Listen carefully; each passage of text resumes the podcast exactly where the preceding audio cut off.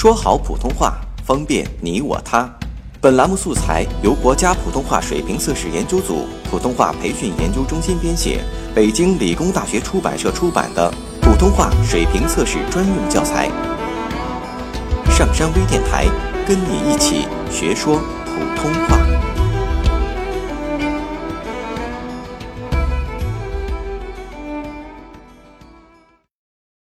作品三十三号。我们在田野散步，我、我的母亲、我的妻子和儿子。母亲本不愿出来的，她老了，身体不好，走远一点就觉得很累。我说，正因为如此，才应该多走走。母亲信服的点点头，便去拿外套。他现在很听我的话，就像我小时候很听他的话一样。这南方初春的田野，大块小块的新绿随意的铺着，有的浓，有的淡。树上的嫩芽也密了，田里的冬水也咕咕的起着水泡。这一切都是人想着一样东西。生命。我和母亲走在前面，我的妻子和儿子走在后面。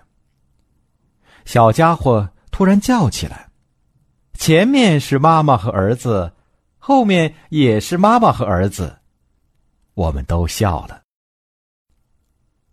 后来发生了分歧，母亲要走大路，大路平顺。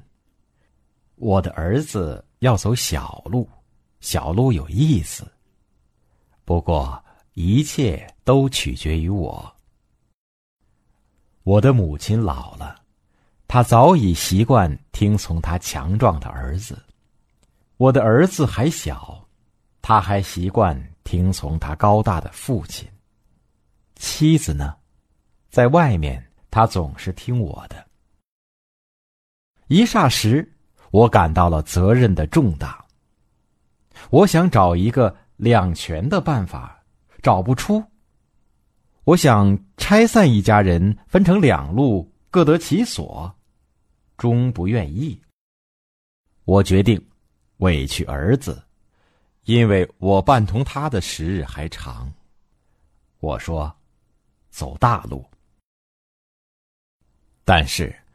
母亲摸摸孙儿的小脑瓜儿，变了主意，还是走小路吧。他的眼随小路望去，那里有金色的菜花，两行整齐的桑树，尽头一口水波粼粼的鱼塘。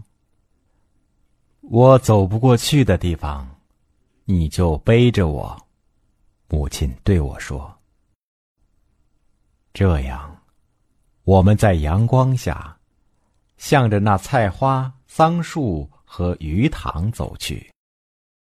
到了一处，我蹲下来背起了母亲，妻子也蹲下来背起了儿子。我和妻子都是慢慢的、稳稳的，走得很仔细，好像我背上的。从他背上的加起来，就是整个世界。下载喜马拉雅手机应用或登录微信搜索“上山之声”或 SS Radio，关注上山微电台，听友 QQ 群二五八二八二六，让我们一路同行。